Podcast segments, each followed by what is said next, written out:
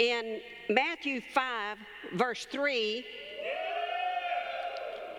he says, Blessed or happy to be envied and spiritually prosperous, prosperous with life, joy, and satisfaction in God's favor and salvation, regardless of their outward conditions, are the poor in spirit.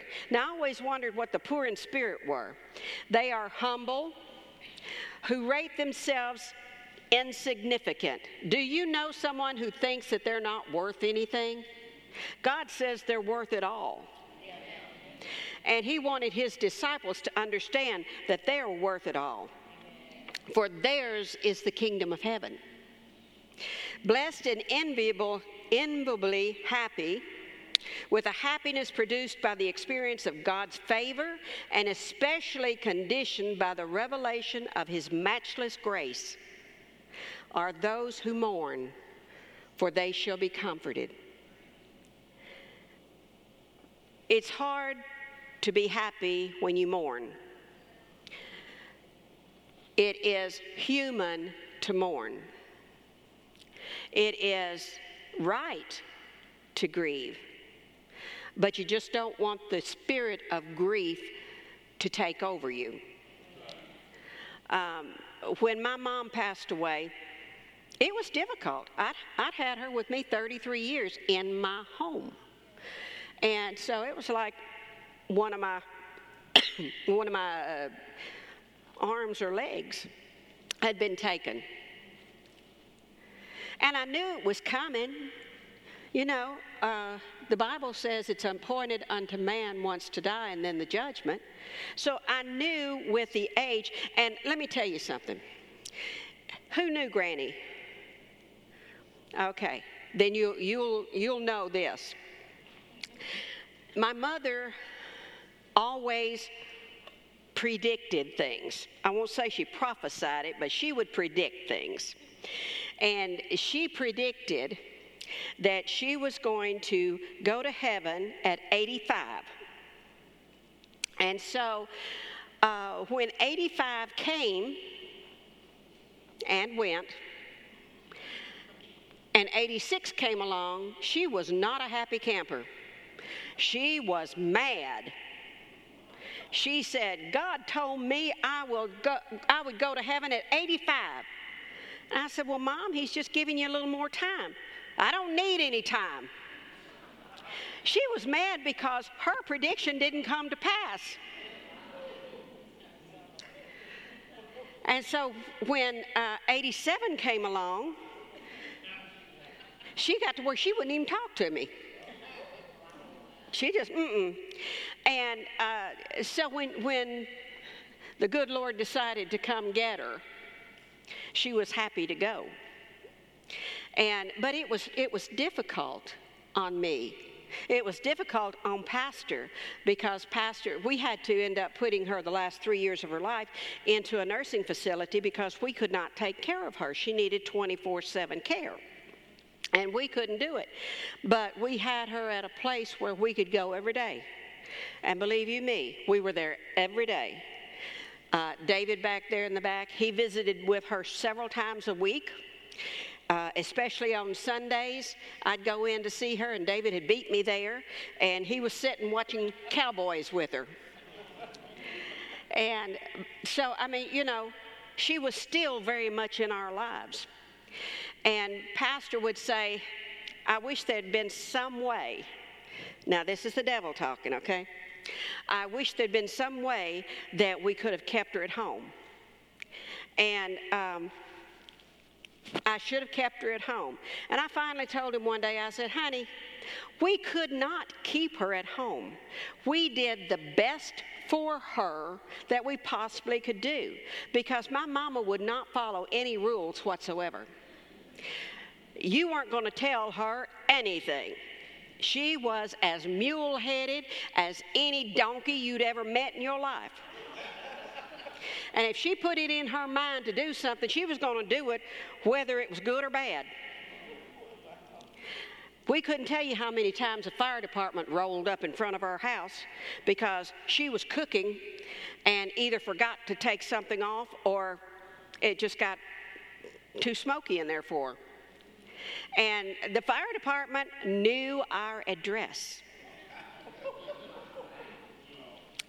And they were so very kind to us because you know once after after they've been out a few times uh, they start saying you know we can uh, charge you for these visits here and uh, but they they understood that that uh, she was elderly they didn't understand that we had told her mom don't cook on the stove we have a microwave. We have everything that you need that's microwavable. Stick it in the microwave and cook it that way. No, no, not going to do it. So then the doctor gives her a cane to walk on. And I'd see her coming down the hall, and she's holding on to stuff as she's going down the hall. I said, Mama, where's your cane? Um, I don't know, it's back there somewhere. Not supposed to be back there somewhere. I'd go get it, give it to her, and she'd hang it on something and keep on. Got to be a walker. She'd find, I'd find it parked in a corner somewhere. So it just got to be dangerous for her to be at home by herself. And uh, so we had to we had to uh, put her in a nursing facility. Uh, and, and when I got her in there, she wouldn't follow their rules. I, I, told, I told the administrator, I said, you know, uh, you're going to have to put a, a buzzer or something on her because if you don't watch her, she's going to be out the front door. Oh, no, we, we've got somebody sitting there. I said, okay. She's a fall risk. You need to put uh, something on her chair to let, let you know if she gets up because she's going to get up. Well, now, we can't do that. I said, okay, when she falls and hurts herself and you get sued, don't tell me you can't do it. So they put, they put a little thing in her chair, so halftime didn't turn it on, but she didn't know it, so she stayed in a chair a lot. but my mother was just very, very hard headed and strong willed. And Pastor was just, he just couldn't forgive himself for not keeping her at home. Well, he wouldn't have been able to forgive himself if he'd have found her at the, at the foot of one of our staircases. Because I found her in her bedroom floor with her head busted open one time, and I said, um, I can't do this.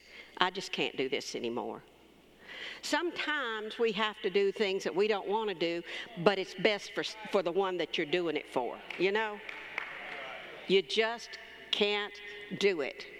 So, anyway, he's finally, I think, gotten over that, but he's still very gentle and very kind. So, uh, he, he still fits in with uh, A, the first one, that, uh, that is, is humble, and in the second one, that grieves. But he will not allow the spirit of grief to get on him. Amen.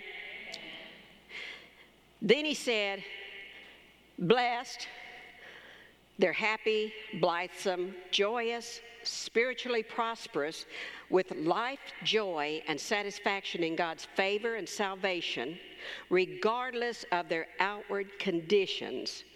Now, how many of us are blessed that way? Sometimes we're going through hell, but we don't want everybody else to know it. That's what he's talking about. It's, it's, uh, it's, it's, um, I, I don't want you to feel sorry for me because I'm being attacked. I don't want you to, to take your eyes off of the good things of God to see the bad things that's happening to me. And uh, so they said that, that they're blessed. Sometimes, I don't know what this is, but every time I get up here, my throat gets dry or whatever, and it wants to be stupid. Anyway, it says no matter what the outward conditions are, the meek, the mild, the patient, and long suffering. We have none of that around here anymore. Uh, they shall inherit the earth. The ones that keep on going and keep on going and keep on going. And it just seems like the devil's just beating their brains out, but they're keeping on going, keeping on going. Uh, it says, they shall inherit the earth, not the ones that are always fighting and scrapping and kicking and hollering and screaming. Blessed and fortunate and happy and spiritually prosperous in that state in which the born again child of God enjoys his favor and salvation are those who hunger and thirst for righteousness. Now, righteousness is being upright before God, in right standing with God. And it says, they shall be completely satisfied. If you hunger and thirst after righteousness, you will be filled, is what the word says. And God said, uh, Jesus said, You're blessed because you hunger and thirst after righteousness. You can't get enough of it. You cannot be overdosed on righteousness, on God's word. You cannot get too much of it. Um, it says, blessed, happy, to be envied and spiritually prosperous, with life and joy and satisfaction of God's favor and salvation, regardless of the outward conditions, are the merciful, for they shall obtain mercy. Sometimes you don't want to be merciful. You say, I've tried it, don't work, I don't want no more of it. The Bible says, if a man asks you to walk one mile, walk two. And you say, well, what happens if, if you walk two and they want you to walk more? Well, you keep walking until God tells you stop because you're walking with them and them knowing that you don't want to walk with them, but you're doing it anyway, can turn them around. People see your blessings by your actions, by what you look like, by facial expressions, what you say, how you say it. And uh, they, can, they can see God through you. There are a lot of folks, and I, have been uh, reading different things, and there's a lot of folks that uh, are sour on religion. They, they, they say they're spiritual, but they're not religious. Well, Jesus was soured on the religious people too. But we are not religious, we're saved by grace. Had it not been for a man to come and give his life, we'd be just like the rest of the world. We'd be doomed. Um, it says, if you're merciful, you'll receive mercy. Sometimes you don't think you're getting any mercy at all. You think that you're getting your head bashed in. But you'll find out as you go along that somebody else, maybe not the one that was offending you, somebody else was showing a lot of mercy for you because they were holding your back. They were, they were fighting behind your back and saying, You leave her alone. You leave him alone. He's doing the best he can. Quit judging him. We're in a world full of judgy people, and the first thing they do when you, when you try to talk to somebody and ask them about something, don't judge me. Well, if you didn't think that you were um, in need of judgment, why would you say that? If somebody loves you enough to ask you something that would improve your life, don't tell them not to judge you. They're not judging you, they're loving you.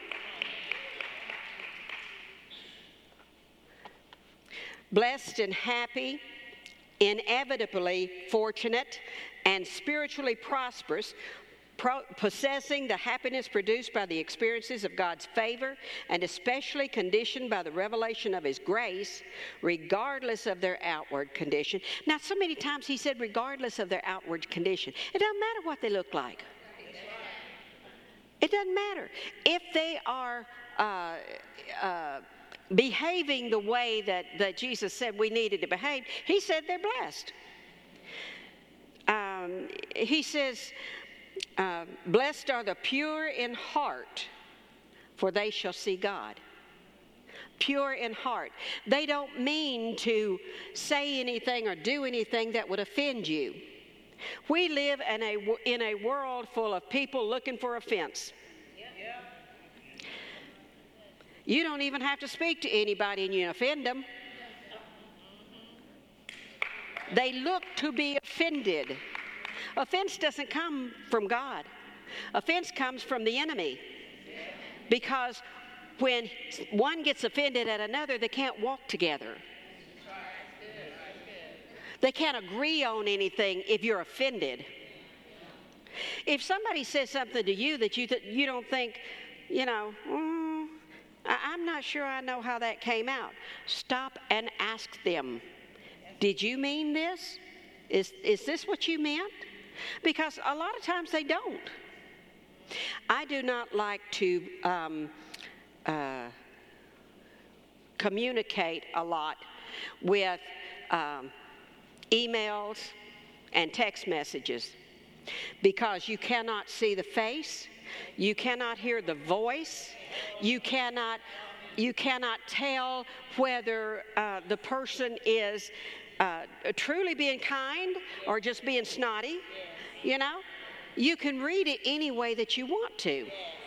And so much offense comes from emails and, and uh, text messages because one does not read it the way the other sent it. So, a lot of times, if I have to discuss something with somebody, I'll call them because I don't want them to misinterpret what I say and how I say it. I do not want to offend anyone.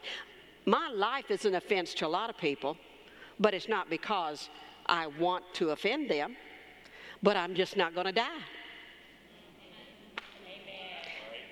Just going to have to live with it, right? But we have to be careful how we communicate with one another. We have to understand that um, a lot of times, let me, let me say it this way. A lot of times you don't need to be sticking your nose where it don't belong. If someone asks for help, then you can ask a little bit. But don't be, don't be trying to figure out what's going on with them when they don't want you to know. None of your business. If I can take care of my own business, I got enough taken care of to, to be busy for a while. I, I have to be about my Father's business, is what Jesus said. And if we were about our Father's business and we thought something needed to be addressed, we would address it to Him and we would say, I don't understand, and I'm sure that you know all. But I, this, is, this is my feelings, and I want to express my feelings to you. And if I'm at all in any way able to help, then open that door for me. But I'm not going to go barging through like a big bull in a china shop. because it's none of my business unless somebody else makes it my business. Now, my business is how you approach God and live for God because I want to teach you to do better. But I'm not going to go up, uh, go up to, to Cody and say, Cody, I saw where you were the other day, and what do you call yourself being where you were the other day? It would give his mother permission to come out and claw my eyeballs out. Because he's not my son, he's God's son, he's her son. And it's not my business what he does. But if it bothers me, then I go to God about it. And I say, God, if he's if he's where he's not supposed to be and he's innocent, drag him out of there and don't let him go back. But it's not my business to go up and put my nose in his affairs. Too many times, churches uh, have people that, and, and we don't find it in this church. I don't hear any gossip going around in this church because I think we've got mature enough people that will say, uh, No, I'm not listening to that. Go. I got, I got too much to do to listen to that. Just take it someplace else. Um, and they said, if the, if, the, if the person is pure in heart, now a, a pure hearted person doesn't always get things right. They mean right, they want to do right, but sometimes they just get it backwards. So you have to understand the heart of the person. And you have to say, Lord, I, I, didn't understand what was going on with that, but please open my eyes to it because I know they're a wonderful person. And I know that there is no, no uh, meanness or mean intent in them. So help, help me to understand what's going on. Because when they got pure of heart, then they shall see God. You know, you got, you got a young person, and I'm not speaking of, of age, I'm, I'm saying a young person in Christ, a newbie. And he's just learning how to be a Christian. He's just learning how to walk with God. They're going to make mistakes. It's not your business to be pointing your finger at them. You pray for them. You love them. And you hope that they ask you sometime about something that you can give them a little advice on. Godly advice, not human advice. So we, when when when um, when I got saved, the church put you under a microscope, Lord help you if you made one wiggle that wasn't supposed to be done. Because they be dragging yourself right back down to the altar and say, You never got saved in the first place. Do it again. I can't tell you how many times I got saved. It was awful. Seemed like one of the sisters was standing on every street corner where I made a mistake.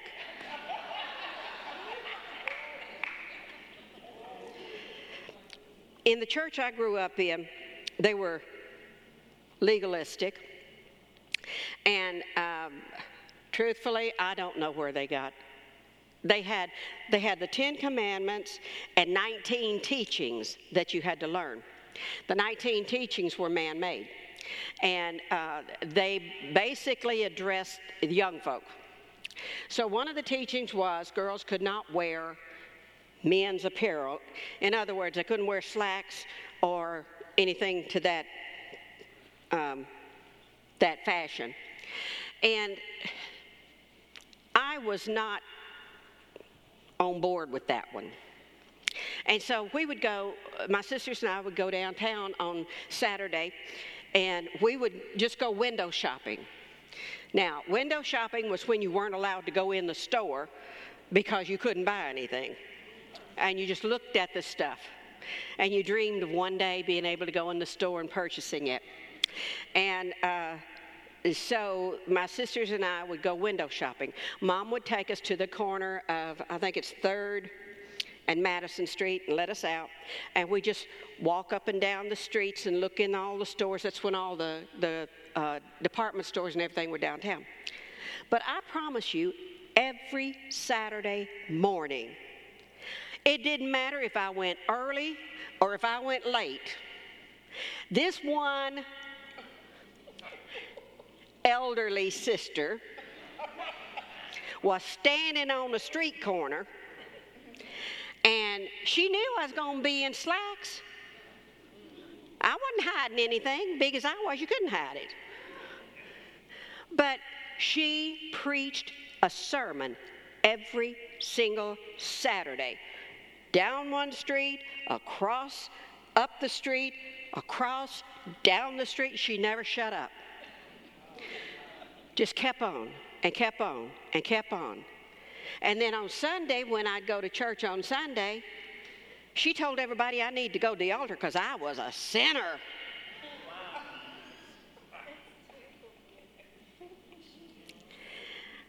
I never will forget that lady.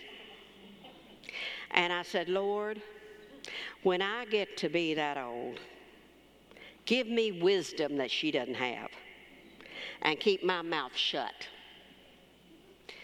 Not judging, she judged everything. But she was one of the elders in the church. So she was right. But she drove away more people than people ever came. Keep your judgment to yourself. Let God judge them. I got a lot of mercy from God on that one. Nine says, um, Blessed are the makers and maintainers of peace, for they shall be called the sons of God. It says to live as peaceably with one another, one another as possible. That means if somebody says something that you're not quite sure they meant what they said, how they said it, then leave it be. Don't try to pick something. The Bible says don't pick a splinter out of the eye of somebody when you got a log hanging out of yours. If you're the one that's picking, then you got the log. And isn't it wonderful how you don't even know it's there? You've gotten used to it being there. You know, when Brother Richard was here, I told him um, for about, I guess, three years, I had a floater in my left eye. Now, a floater is something that just kind of floats around in your eyesight. And um, they told me that it was part of my uh, back of my eye that had torn loose and it was just floating around.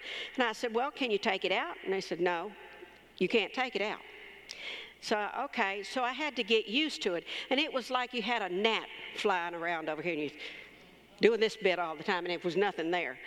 It was just in your eye. So when Richard came, God healed me of that floater.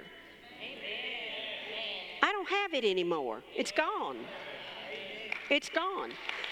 I almost miss it because I'm always going, you know, when, you, when the floater starts floating, you, you look over at it to make sure it's a floater and not a fly. so, but it's, you know, it, it's, it's just kind of, but that's, that's the way being peaceful with man is. It's like that floater over there, you don't pay attention to it.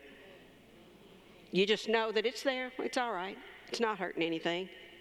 A lot of times we need to leave things alone that aren't hurting anything. Amen. Amen. God didn't set us up to be judge and jury over anybody. He didn't set us up. Now, we are to judge fruit, right? We're supposed to be fruit inspectors. But that doesn't mean that we take, uh, when we feel like the fruit is inferior, that we go blab it to everything and everybody. You pray for the tree. You pray for the tree that it would bear better fruit. And you water it, and you uh, fertilize it, and you take better care of it. You don't go out trying to kill the tree. Blessed are the ones that don't chop down the trees. Uh, 10 says, Blessed and happy in the state in which the born again child of God enjoys and finds salvation in God's favor and salvation regardless of his outward condition. Doesn't matter what's going on, you know that you are loved by God. No matter what's going on, you know that He's got the answer and He's going to get it to you.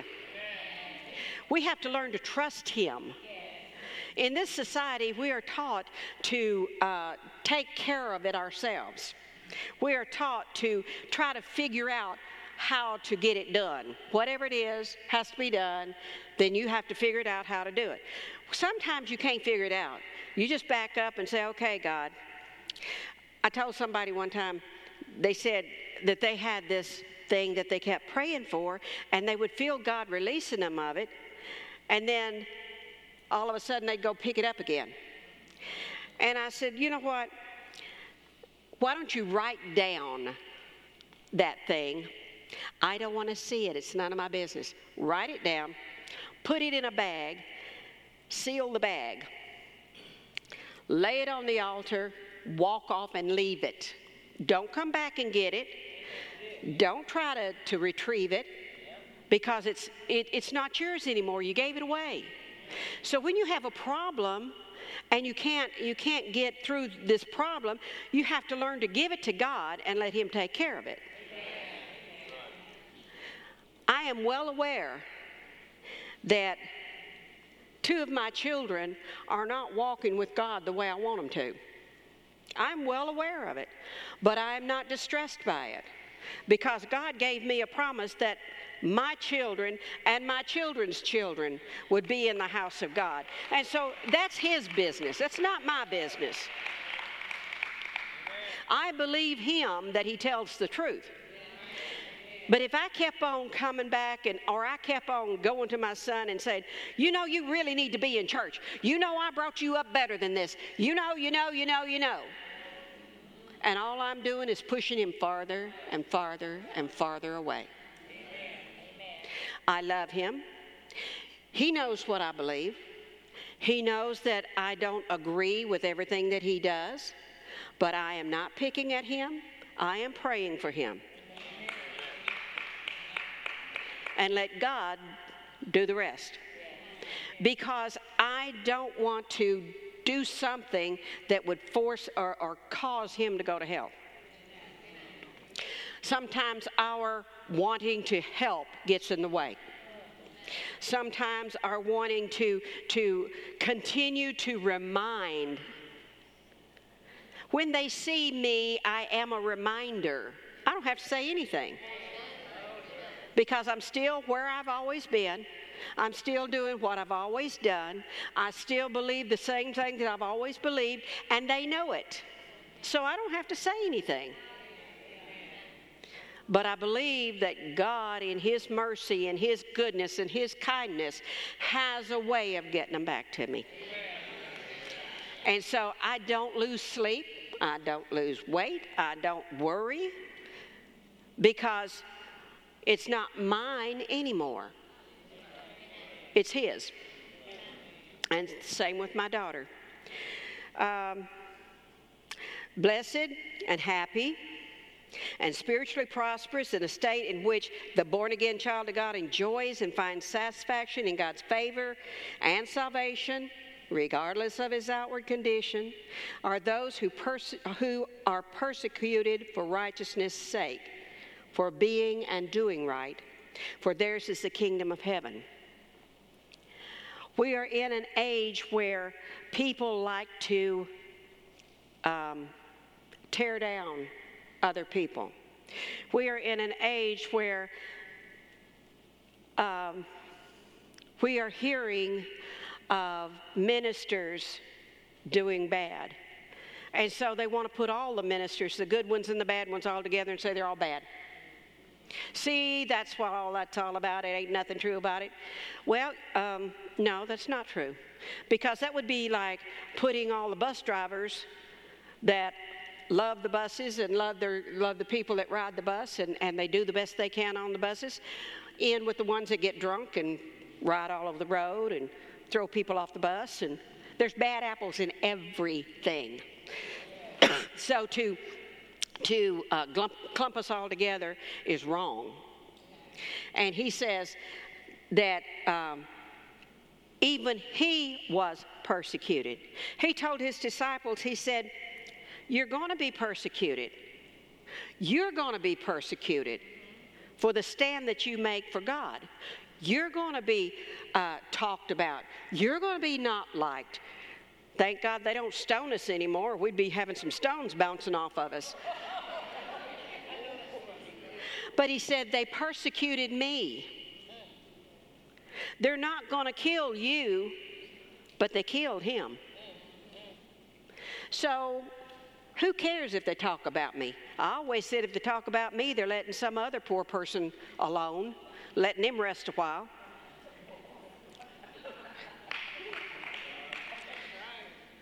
I really don't care. I know who I am. I know what I am. And I am not apologizing to anyone or anything for who and what I am. So when they talk about me, whether it's true or whether it's not, then they're leaving somebody else who's weaker than I am, who cares about what people think and what people say and how they act. They're leaving them alone while they're trying to get me. But you know what? God has put a hedge of protection all around me. I have got this hedge all around me that that kind of stuff just does not penetrate. It does not affect. I don't care. As long as I'm doing what God tells me to do, I'm saying what He tells me to say, I'm going where He tells me to go, I'm walking in the light that He gives me, then I don't care what anybody else says about me. If it's good, praise God. And if it's bad, I don't care. Take your best shot. I am 71 years old and had some mighty big shots made at me, and I'm still standing. And I intend to stand even more. And I got a few folks here I think that would stand with me. Ain't that true? Mm-hmm, that's true. I got people to stand with me. So, um, 11 says, Blessed and to be envied and spiritually prosperous with life joy, satisfaction in God's favor and salvation are you when people revile you and persecute you. So when they start talking about you, you're supposed to be jump up and down say, Oh, they're talking about me. Ooh. No, you just keep right on going, don't care. You keep on going because their joy, your joy does not belong in their hands. Your happiness does not belong in their hands. Your peace does not belong in their hands. The Holy Ghost will comfort you when nobody else will. The knowing that He loves me, He loves me, I'm special. I'm the apple of His eye. I am special in His eye, and so are you. So don't let anybody get under your skin with their tongue.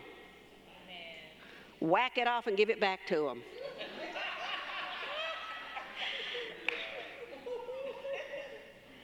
Don't let anybody stop you being happy. Now, happy is an emotion, right? Joy is a spirit. But if you got joy going on, you can still be happy. Even though all hell is breaking loose around you, you can still be happy because the joy of the Lord is your strength. Jerry Savelle wrote a book that's, that said, if he can't get your joy, he can't get your goods. The devil wants to get your joy. Then he can take everything you got. I don't have anything that He wants because it's all God's. I have not put my trust, I have not put my, uh, I've not hung my joy hat on any one thing except Him. I'm joyous when I come to church. I'm joyous when I hear the singers sing. I'm joyous when I see people uh, uh, advancing in the kingdom of God. I'm joyous when I see them blessed. I'm joyous when I see them come in the door. That's the goods that I have, and the devil hasn't got any right to any of it. Amen? So these are the attitudes that he wanted his disciples to have. He wanted us to have. We're to be joyous. We're supposed to be at peace. Oh, but Pastor, you don't know. I can't sleep. I, I just keep thinking of things. Tell the devil to get out. Evict him. And then you'll lay down and go to, go to sleep just as peaceful as you can be. Reasons we should not conform to today's society norms. Aside from being instructed not to be conformed of the world, but plainly telling us that we're not of the world. We have, we have forgotten because we, we are so busy living in the world that we've forgotten we are not, we're strangers in this land. We're foreigners, we're aliens. We're not supposed to fit in this land. We're not supposed to look like everybody else and sound like everybody else and be like everybody else. We're supposed to be different. Romans 12 and 2 says, Do not be conformed to the world, this age, fashioned after and adapting to the eternal, external, superficial customs, but be transformed by the entire renewing of your mind by its new ideas and its new attitude, so that you may prove for yourself what's good and acceptable and the perfect will of God, even the things which is good and acceptable and perfect in His sight for you. Be who you are in Him. You don't have to be like everybody else. The hardest thing in the world is to, is to understand that I may not dress like you, but I'm okay. I may not look like you, but it's okay. Because truthfully, I probably don't want to dress and look like you. I understand the young folks wanting to stay in fashion and, and to and to, you know, fit in but they're not fitting into God's plan a lot of times because they're being forced by peer pressure to conform to what is around them. Used to be when we went to church, we were told, you're not supposed to you're not supposed to talk like everybody else. You're not supposed to be in all the places that everybody else is. You're not supposed to do everything that everybody else is doing. You are a new creation. A new creature, as Jesse uh, Duplantis used to say, new creature with a new feature. You don't look like you did before he came into your life. And renewing your mind means to learn to think like he thinks. Learning to understand like he understands. And learning to be brave enough to be different. Now, the truth of the matter is, there's a lot of different folks that are insisting that we all be different, that we all be like them. Now, they're different, but they want us to be like them. So we all be alike. Doesn't make sense to me. Be you. Be you. God created you to be different. So he says, don't, don't conform to everything that's going on. We see it a lot in the churches. We see a lot of, of people conforming to things that they never conformed to before, but now it's okay. Romans uh, 12 says, uh, well, I wrote it three times. I must have really liked it. Be, be who you are in Christ. When you came to Him, you gave Him your dirty clothes, and He gave you a whole new wardrobe. But He didn't tell you to go back to the pigsty and get them, da- get them dirty again. He said, change your mind about what you think and how you think. He says, depend on me to show you. You can't get direction in the world. You cannot get direction in the world. They'll lead you in a path of unrighteousness for their sake. He calls us to righteousness for His sake. It doesn't matter who reads this word, if they read the Bible, it's all the same thing. It's when they add or subtract. And I believe it's in Revelation, the very last verse. Let me look, make sure.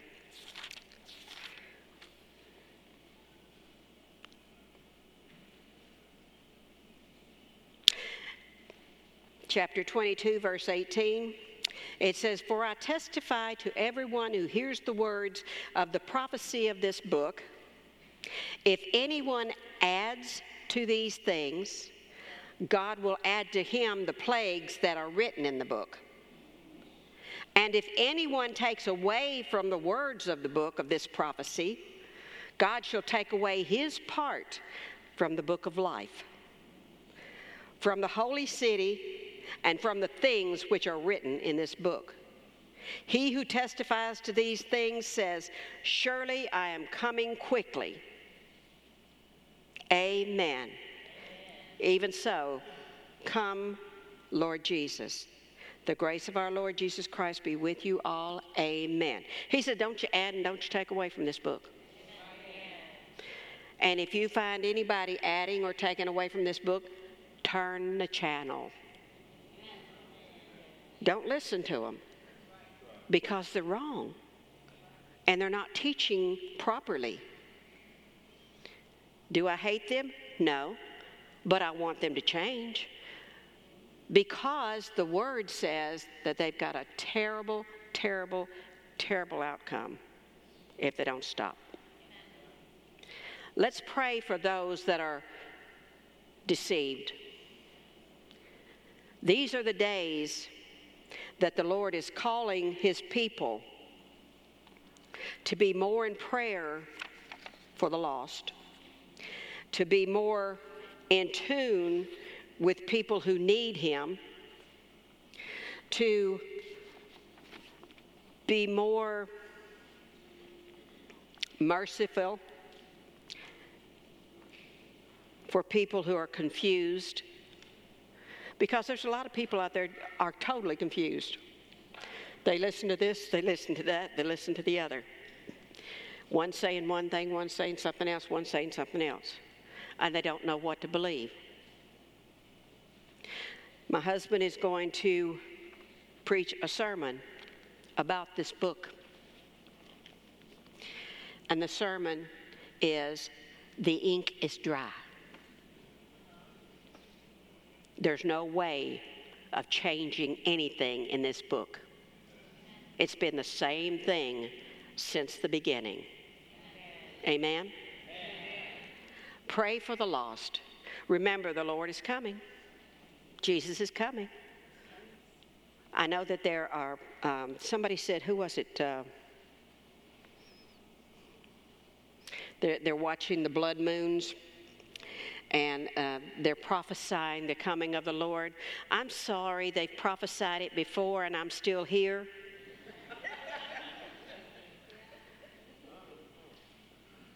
and the dry ink over there says, No one knows.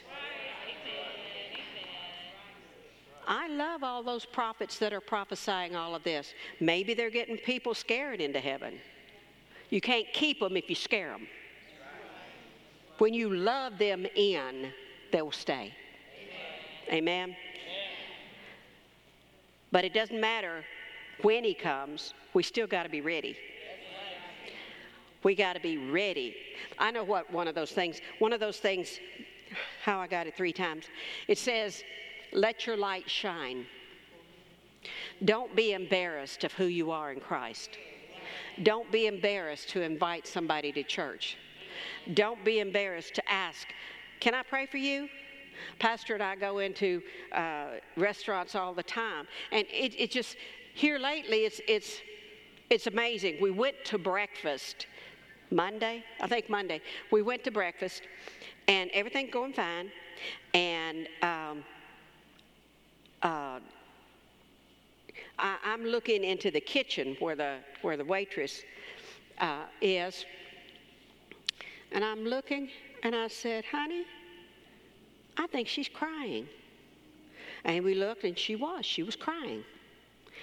And uh, I said, it's none of our business, but I sure feel bad that she's crying.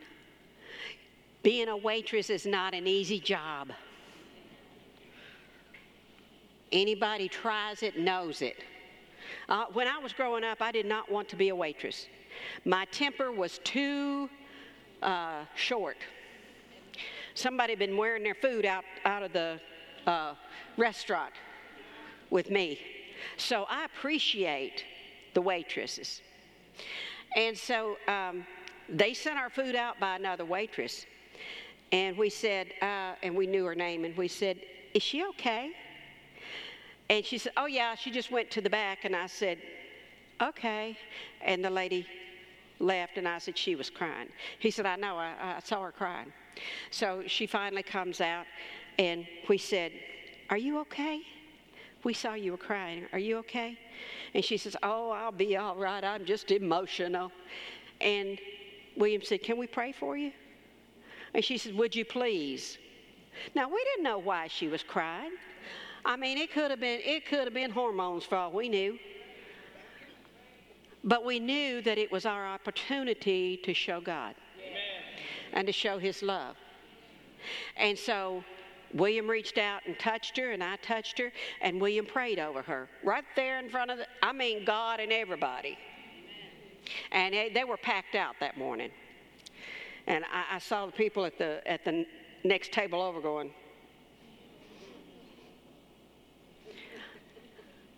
But we, we told her, we said, you know, God knows where you are and what you're going through. And He sent us to tell you He loves you. We were here, we were sent here just for you. And she was just so uh, thankful that somebody would take the time to pray for her and to love on her a little bit. It's a sad thing that Sundays are the most hated days for waitresses because the Christians are the meanest customers they have. They're rude, they're arrogant, they're judgmental, and they don't tip. I've had several waitresses tell me that, and they didn't know the other one had said it. And so we, we would always say, We're going to be the best customers you've had today. We're going, we're going to treat you like royalty. We're going to tip you really good. We're going to be the best customer you ever had because God sent us here just for you. Try that sometimes. That just picks up people's spirit. It just picks them up. It makes them understand that they're not out there by themselves. And this lady we had invited to church before, and, and we told her, Well, we're still at the church. We'd love to have you come. And she said, I'm going to get off on a Sunday and I'm coming. I've got to come to your church. That's how you get them to come in, people that you don't know. You be kind to them and invite them. Don't you dare leave one of our cards on a table that you stiff the, the lady or you give her a hard time. Even if I have to send my food back, I tell the waitress, You didn't cook it. You okay, honey? Just take, them, just take it back and tell them to put it back on the fire again. It's not done. You don't have to be ugly. Amen. Show the love of God, and He'll show you the love that He has for you. Amen?